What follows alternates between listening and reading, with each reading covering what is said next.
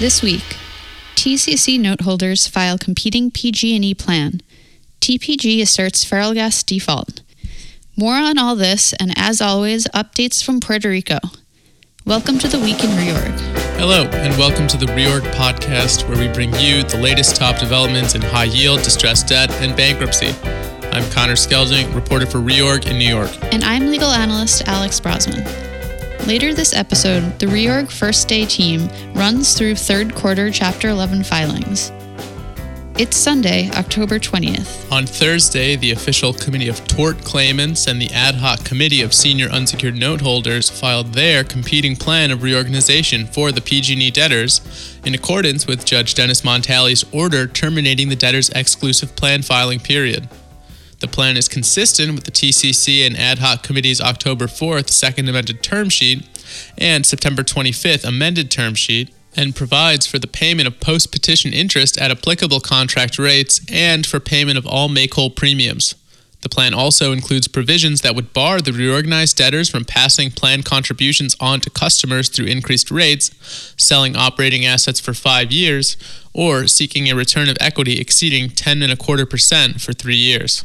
The TCC and Noteholder Committee did not file a disclosure statement, in line with Judge Montali's prior decision that the plan and disclosure statements would proceed on separate, parallel tracks, and that the debtors need only file a DS, quote, preview.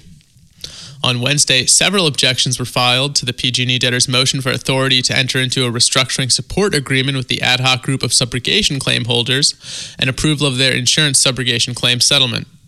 The objections were filed by groups including the Official Unsecured Creditors Committee, the TCC, the, and the Ad Hoc Noteholder Group. According to the UCC, the quote, far reaching subrogation claim settlement, quote, would not allow $11 billion in subrogation claims, but would also irrevocably obligate the debtors to pay those claims in full in cash with no fiduciary out. While the TCC contended that the settlement is, quote, not fair and equitable as a matter of federal bankruptcy law or California law.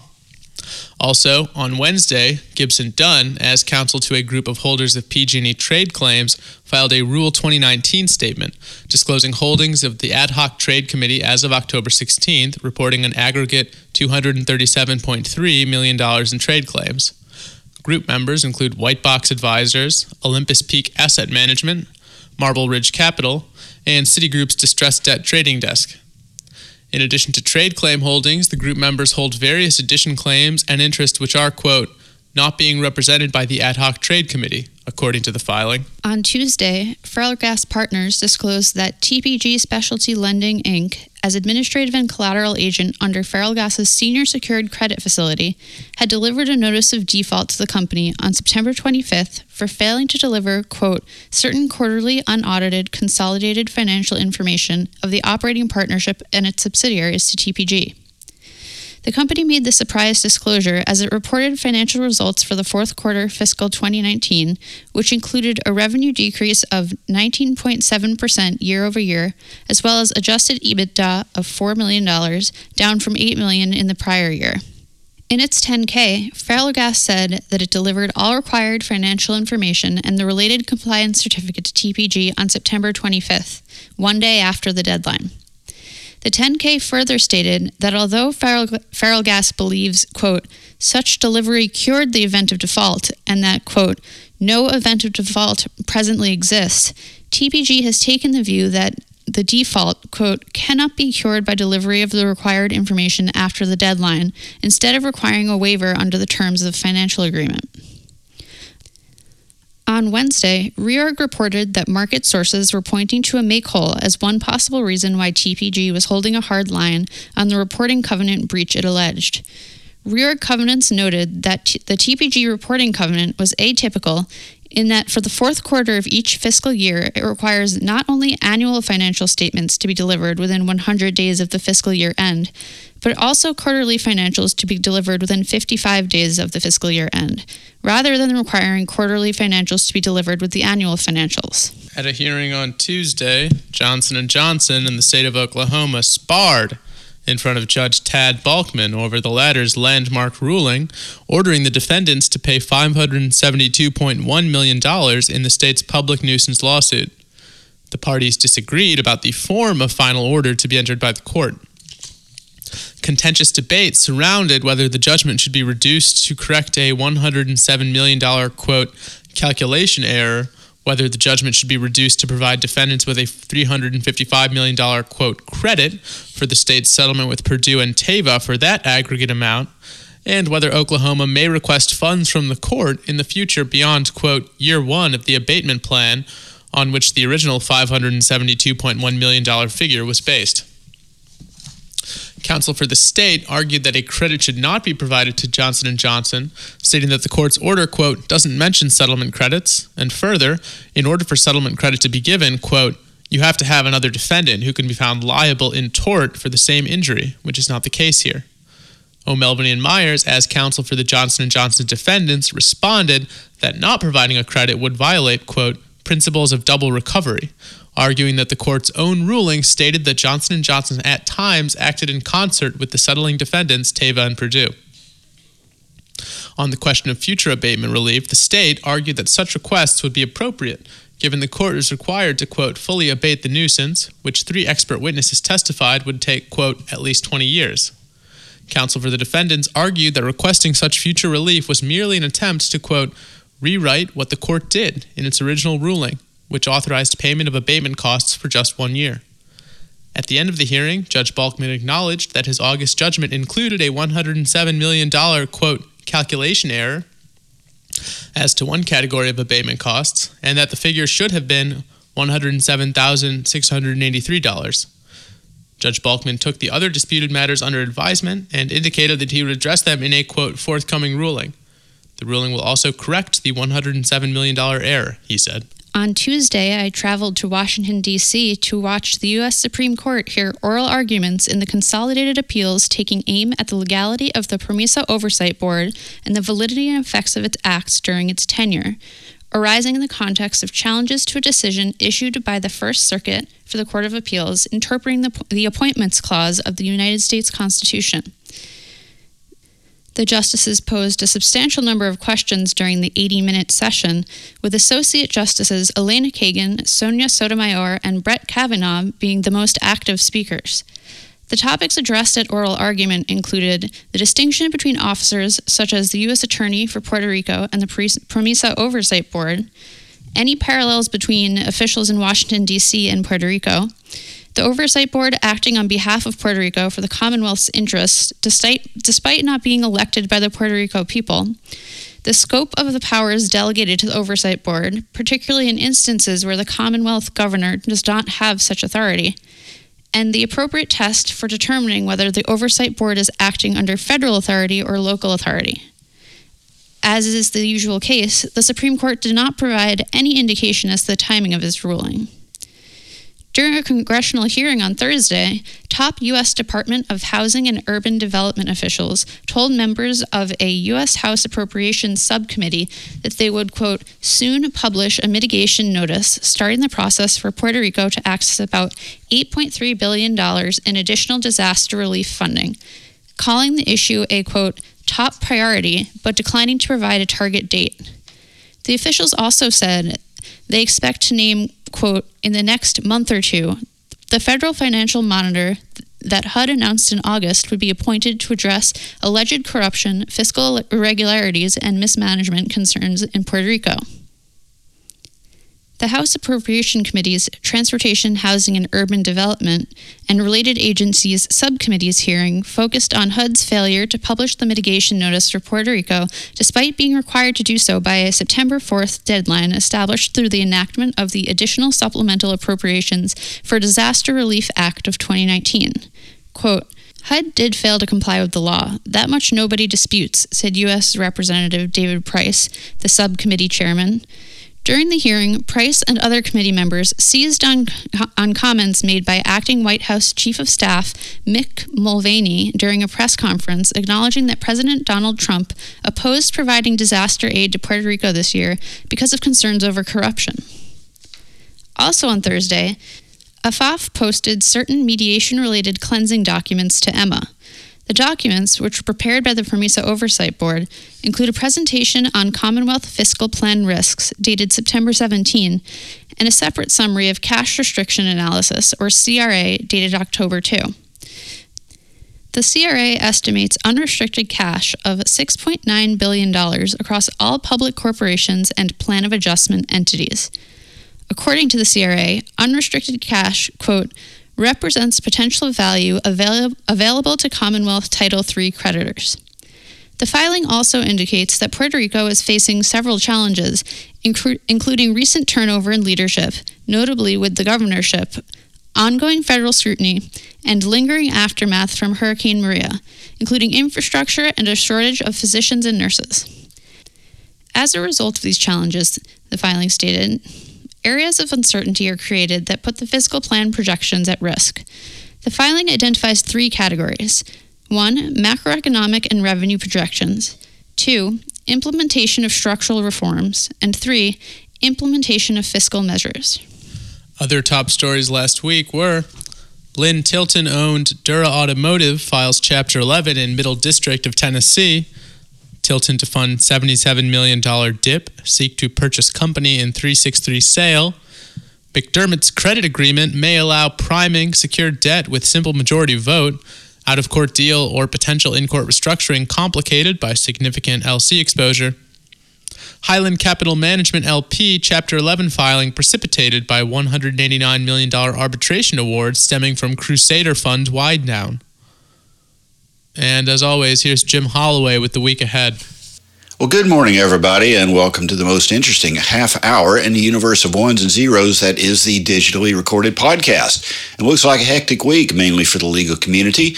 Monday, October 21st, opening arguments in the opioids MDL case there in Ohio, continued disclosure statement and confirmation hearing in EcoBat, and a status conference in Zohar, which is, of course, the Lynn Tilton entity named after a book of the Kabbalah, which apparently the WeWork executive team in happier times times studied in the C-suite. There's some six degrees of separation for y'all. And in PG&E, there's a wildfire claim status conference. Tuesday, October 22nd, omnibus hearings, ones for Aceto, Alta Mesa, and Southcross. Wednesday, October 23rd, even more omnibus hearings. Looks like Sears, New Katai, Windstream, Payless, Barney's, Verity, Sanchez, and PHI. And in PG&E, there is a planned status conference. Thursday, October 23rd, auction in the aforesaid Barney's. Confirmation hearings for Stearns and Deluxe. Stand back, folks. The California Public Utilities Commission is having a voting meeting, and one assumes that their conference room will not be subject to the blackouts that, PH, that PG&E has promised the state for the next decade. And Friday, and it's a hectic Friday, there's an auction in Global Cloud, another omnibus in Alta Mesa, confirmation hearing in Blackhawk, a utilities motion hearing in EP Energy, and a final settlement approval hearing in SunEdison. And that is all back to you folks in New York. Thanks, Jim. Now here's the first day team on third quarter Chapter 11 filings. I'm talking today with the team at Reorg First Day, Jessica Steinhagen and Ian Howland. Reorg First Day monitors Chapter 11 filings across the country with more than $10 million in liabilities and tracks trends in filings through the First Day database. Jessica and Ian are going to give us a bird's eye view today of Chapter 11 filing activity in the third quarter of 2019. To start us off, Jessica, can you tell us about the level of Chapter 11 filing activity recently? Sure, Karen. Uh, the first quarter was the busiest quarter in reorg first day history, as well as the fifth consecutive quarter to post an increase in Chapter 11 filings. Every month of the quarter was a record setting month, as each month included more Chapter 11 filings than each respective month in the previous three years. For the year to date period, these record setting months include February, July, August, and September. September was particularly busy with 44 new Chapter 11 cases in 27 days, making it 2019's busiest, busiest month to date and also the busiest month for Chapter 11 activity going all the way back to May 2016. As of the end of September, 2019 was just 19 cases shy of eclipsing the case total for all of 2018. This year has also been the fastest to reach 300 cases in first day history. Um, for larger Chapter 11s or cases with more than 100 million in liabilities, the third quarter was up 78% above Q3 2018 and 190% over Q3 2017 and 68% above 2016. And is summertime usually a busy or slow time for Chapter 11 filings? Well, if we narrow the timeline to summer 2019, we had a 54% spike in Chapter 11 filings from summer 2018.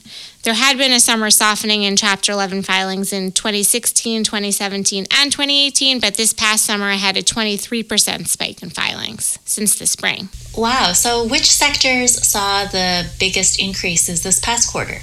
The biggest increases from the second quarter to the third quarter were the consumer discretionary sector, which was up 47%, consumer staples, which was up 80%, energy up 29%, and industrials up 133%. And for a little bit of comparison with last year, uh, by the end of the quarter, which sectors were up the most for the year compared to last year? Most sectors are up relative to last year.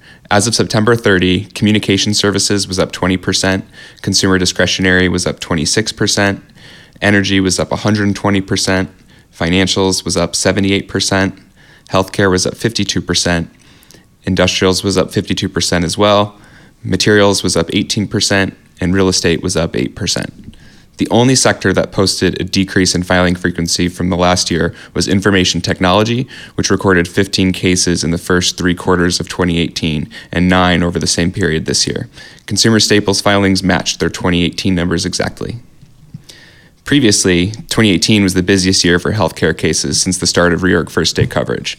But with the filings of non invasive medical technologies and MMMT Corporation at the end of September, the 2019 Chapter 11 filing count for healthcare moved ahead of 2018's whole year total. And Ian, what types of healthcare cases have generally filed? Tracking from the start of the year, facilities have taken the largest share of healthcare filings, followed by pharmaceuticals and biotechnology companies, with suppliers and support services companies as the lowest share. Hospitals make up approximately half of 2019's healthcare filings. 46% of these hospitals are skilled nursing and long term care facilities. One third are general acute care hospitals, and 21% are other medical practices and treatment centers. Pharmaceuticals and biotechnology companies make up about 30% of all healthcare filings. The third quarter had six hospital filings in total, half of which were skilled nursing facilities. In terms of where these companies filed, many have been Texas based. Texas makes up less than 9% of the country's population, but approximately 20% of U.S. healthcare filings. Another state with a much higher share of healthcare Chapter 11s than its share of U.S. population is Tennessee, which makes up 2% of the country's population and about 5% of healthcare Chapter 11s. You mentioned that the biotechnology and pharmaceutical space continued to have a large presence in the third quarter. What were some of the biggest cases? That's right. There were a lot of pharmaceutical companies that had been filing this whole year, as these companies had more Chapter 11 filings in the first six months of 2019 than in all of the prior three years combined. This quarter, this trend continued with the largest and, of course, most highly publicized case of Purdue Pharma, the opioid maker filed last month in the midst of opioid litigation, which is the main focus of the case. Um, other third quarter filings came from Sienna Biopharmaceuticals, which focuses on dermatology and aesthetics, Ubiome, which provides in home testing kits for DNA analysis, and Novasom, which makes a wireless sleep data device. Novasom blamed a failure to raise capital. Sienna blamed various things for its financial trouble, one of which was large contingent payments under a 2016 share purchase agreement. Ubiome was also facing contingent payments that hindered a pre petition sale based on investigations by certain federal and state agencies. All of three of these companies filed seeking to pursue a sale. Also, filing to run a sale process was True Health Group, which provides lab management and diagnostic services. And continuing on that vein, Jessica, what was the level of debt for these healthcare cases? In general, since June 2015, the healthcare sector has accounted for roughly 25 billion in aggregate liabilities. By comparison, the oil and gas industry has accumulated more than 138 billion in Chapter 11 liabilities over the same time period, and retail debt is closer to 50 billion. So, speaking of retail debt, have a lot of retail chains filed recently? It was definitely a busy quarter for retail chains, including household names Forever 21, Avenue Stores, and Barney's. The quarter also had filings from Charming Charlie, A'GACI, and Bonworth. A'GACI is 2019's fourth, chapter, fourth retail industry chapter 22, after Gymboree and Payless repeated their quarter two 2017 filings in the first quarter of 2019, and Charming Charlie repeated its December 2017 filing in July. A'GACI's Chapter 22 is the quickest of the four, filing its second case just one year and seven months after the first case. The luxury candy market also took a hit this quarter with the Sugarfina and Lolli and Pops filings, retailers identifying themselves as upscale, luxury, high end, or premium are on the rise in general, both in frequency and as a percentage of all retail filings, which have increased every year since 2016. Falling into this category would be movie theater company iPic, which provides a dining experience along with the movie. Other retailer filers include Gamerbox company Loot Crate, mattress company Latex Foam International, and luxury watch distributor New Dover. Fashion retailers have made up the largest portion of retail cases for the year to date, followed by candy stores, general merchandise purveyors, furniture stores, and others. And Ian, what did the retailers point to as reasons for the filings? The familiar mall based retailer struggles continued, including leasing issues, along with complaints about consumers shifting to e shopping. In addition, Loot Crate, itself an e commerce seller of subscription boxes, blamed the Wayfair decision requiring retailers that sell more than $500,000 in goods for delivery in California to collect California sales use taxes. Mattress manufacturer Latex Foam also pointed to a shift in the mattress industry towards disruptive, lower priced mattresses. What about restaurant filings? Restaurant filers from the third quarter included Perkins and Marie Callender's, Dream Big, which is McDonald's, which is a McDonald's franchisee for eight restaurants in South Carolina, and Restaurants Unlimited, which operates 35 different res- or 35 restaurants across 18 brands, including Checkers. The McDonald's franchisee blamed the filing in part on a loss of its entire leadership team shortly after taking over the restaurants. So I know that the First Day team has also covered a number of very large cases. How did cases over $1 billion fare over the third quarter? The third quarter had the same number of Chapter 11 cases with over 1 billion liabilities as the first two quarters combined, um, both of which, so it was 11 in the first two quarters combined and 11 in the third quarter. Billion dollar bankruptcies for the first quarters were led by energy, which accounted for four of the 11, followed by consumer discretionary with three cases. Energy accounted for more than half of the third quarter's billion dollar filings, with six cases during the period. The energy sector has dominated 2019's billion dollar bankruptcies, much like 2016. It's also the busiest sector for cases with over 100 million in liabilities, followed by the healthcare sector. For cases with over 10 million in liabilities, however, the consumer discretionary sector is on top. So, going back to Jessica, uh, why don't we dive a little bit deeper into the different sectors? What did you observe in the consumer staples cases? There were a bunch of food related companies that filed. Uh, one one of those was NORPAC Foods, um, which is one of the biggest, and it claims it's the largest independent processor of organic and regular frozen vegetables and fruit in the Pacific Northwest. The company filed with 125 million of secured debt and a stalking horse agreement with the Oregon Potato Company for about 150 million dollars. There were also a couple of pharmacy chains that filed, like Fred's and Dougherty's. Fred's operates a chain of discount general merchandise stores with more than 550 locations, and they filed to wind down their uh, operations and also sell their pharmacy assets. Dougherty is another pharmacy operator with multiple locations in Texas and Oklahoma, also filed to sell its assets. And uh, what were the reasons for these bankruptcies? They really varied. NORPAC's former CEO had noted that the company did not react fast enough to the organic movement, saying that the agricultural community largely thought it was a fad. Another filer this quarter was the owner of the Gabriel's liquor store chain, which operates in San Antonio, and they blamed an influx of big box retailers for their filing. Then there was For Him Food Group, which does business as uh, Cosmos Creations, which makes snack foods, and they blamed big box stores for their financial troubles, but that was due to the loss of its Sam's Club and Costco accounts. Rancher's Legacy Meat Company was another one, and it's a meat processing and distribution business, and they blamed what they called a recent downturn in the rendering business. And then finally, there was um, an upstate New York farm brewery called Empire Farmstead Brewery and they filed because of delays and cost overruns during the development of the brewery, along with a wild yeast infection causing the company to stop all of its bottled beer distribution. For the pharmacies, um, Dougherty's blamed decreased prescriptions and increased competition from national pharmacy chains, while Fred's, which has a larger business model beyond just pharmacies, went through a few unsuccessful operational initiatives to stave off the filing, including cost cuts and trying to grow their closeouts. Um, and also their private brand offerings. So, Ian, you mentioned that uh, the energy sector had a lot of filings this quarter. Can you tell us more about some of those cases?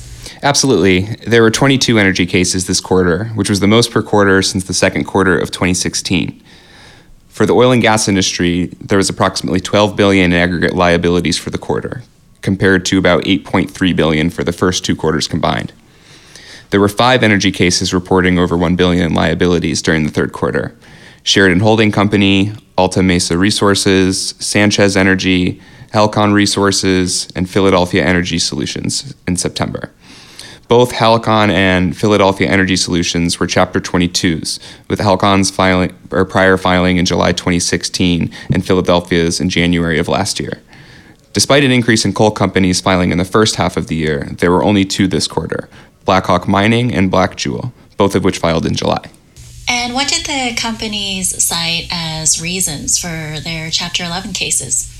They've generally cited an environment of declining and volatile commodity prices, which have been described as wildly fluctuating. Oil and gas companies have also faced issues stemming from acquisitions made in, higher com- in a higher commodity price environment. And uh, switching over to the financial sector, which also had a few, few filings over this past quarter, uh, can you get into some of those cases? Uh, sure. A real estate investment trust RAIT was a highly tracked story this quarter. The company traced its financial problems back to the 2008 financial crisis, after which it racked up about 100 not 100 sorry it was 1.5 billion in losses. The company had provided debt financing options to owners of commercial real estate until 2018 um, RAIT entered into an equity and asset purchase agreement with an entity owned by funds managed by affiliates of fortress for $174.4 million, subject to an ongoing proposed um, auction process, which has since been approved. The bid procedures have been approved by the court. Um, there was also Stearns Holding, which is a residential mortgage loan originator. They filed in July, and that was the biggest financial sector case since another mortgage originator and servicer Ditech had filed in February. How about transportation and logistics cases? What were the biggest trends that you observed there? We found that there were more industrials cases in the third quarter than the first and second quarters combined. This was driven by freight, trucking, and logistics, and construction and engineering companies, both of which are way up from last year. Uh, I also know that the First Day team tracks Chapter 22s or second Chapter 11 filings by the same company. Uh, what did you see there uh, this quarter? That's right. Um, in one week, in August alone, there were four Chapter 22s. These cases were from oil and gas producer Halcon, which filed about three years after its Chapter 11 filing, Barney's, whose August filing came more than a decade after its 1996 bankruptcy, A'GACI, the fourth retail chain, Chapter 22 this year, and Latex Foam International, which does business as Talalay Global, whose prior case was in 2014. Other Chapter 22s include Maxcom USA Telecom, oil refining complex operator Philadelphia Energy Solutions, whose second filing came just 18 months after its prior case in January 2018. Like retail chains, Energy also had a total of four Chapter 22s this year. Thank you so much, Jessica and Ian, for providing us with an overview of Chapter 11 filing activity in the third quarter of 2019. And I know that the First Day team will be back with us at the end of the year with their annual review. Looking forward to that conversation and handing it back to you, Connor. Thanks, Karen. And thank you, listener, for listening to another Reorg podcast. As always, find all of them on our site's media page, iTunes, and SoundCloud. This has been The Week in Reorg, and I'm Connor Skelding.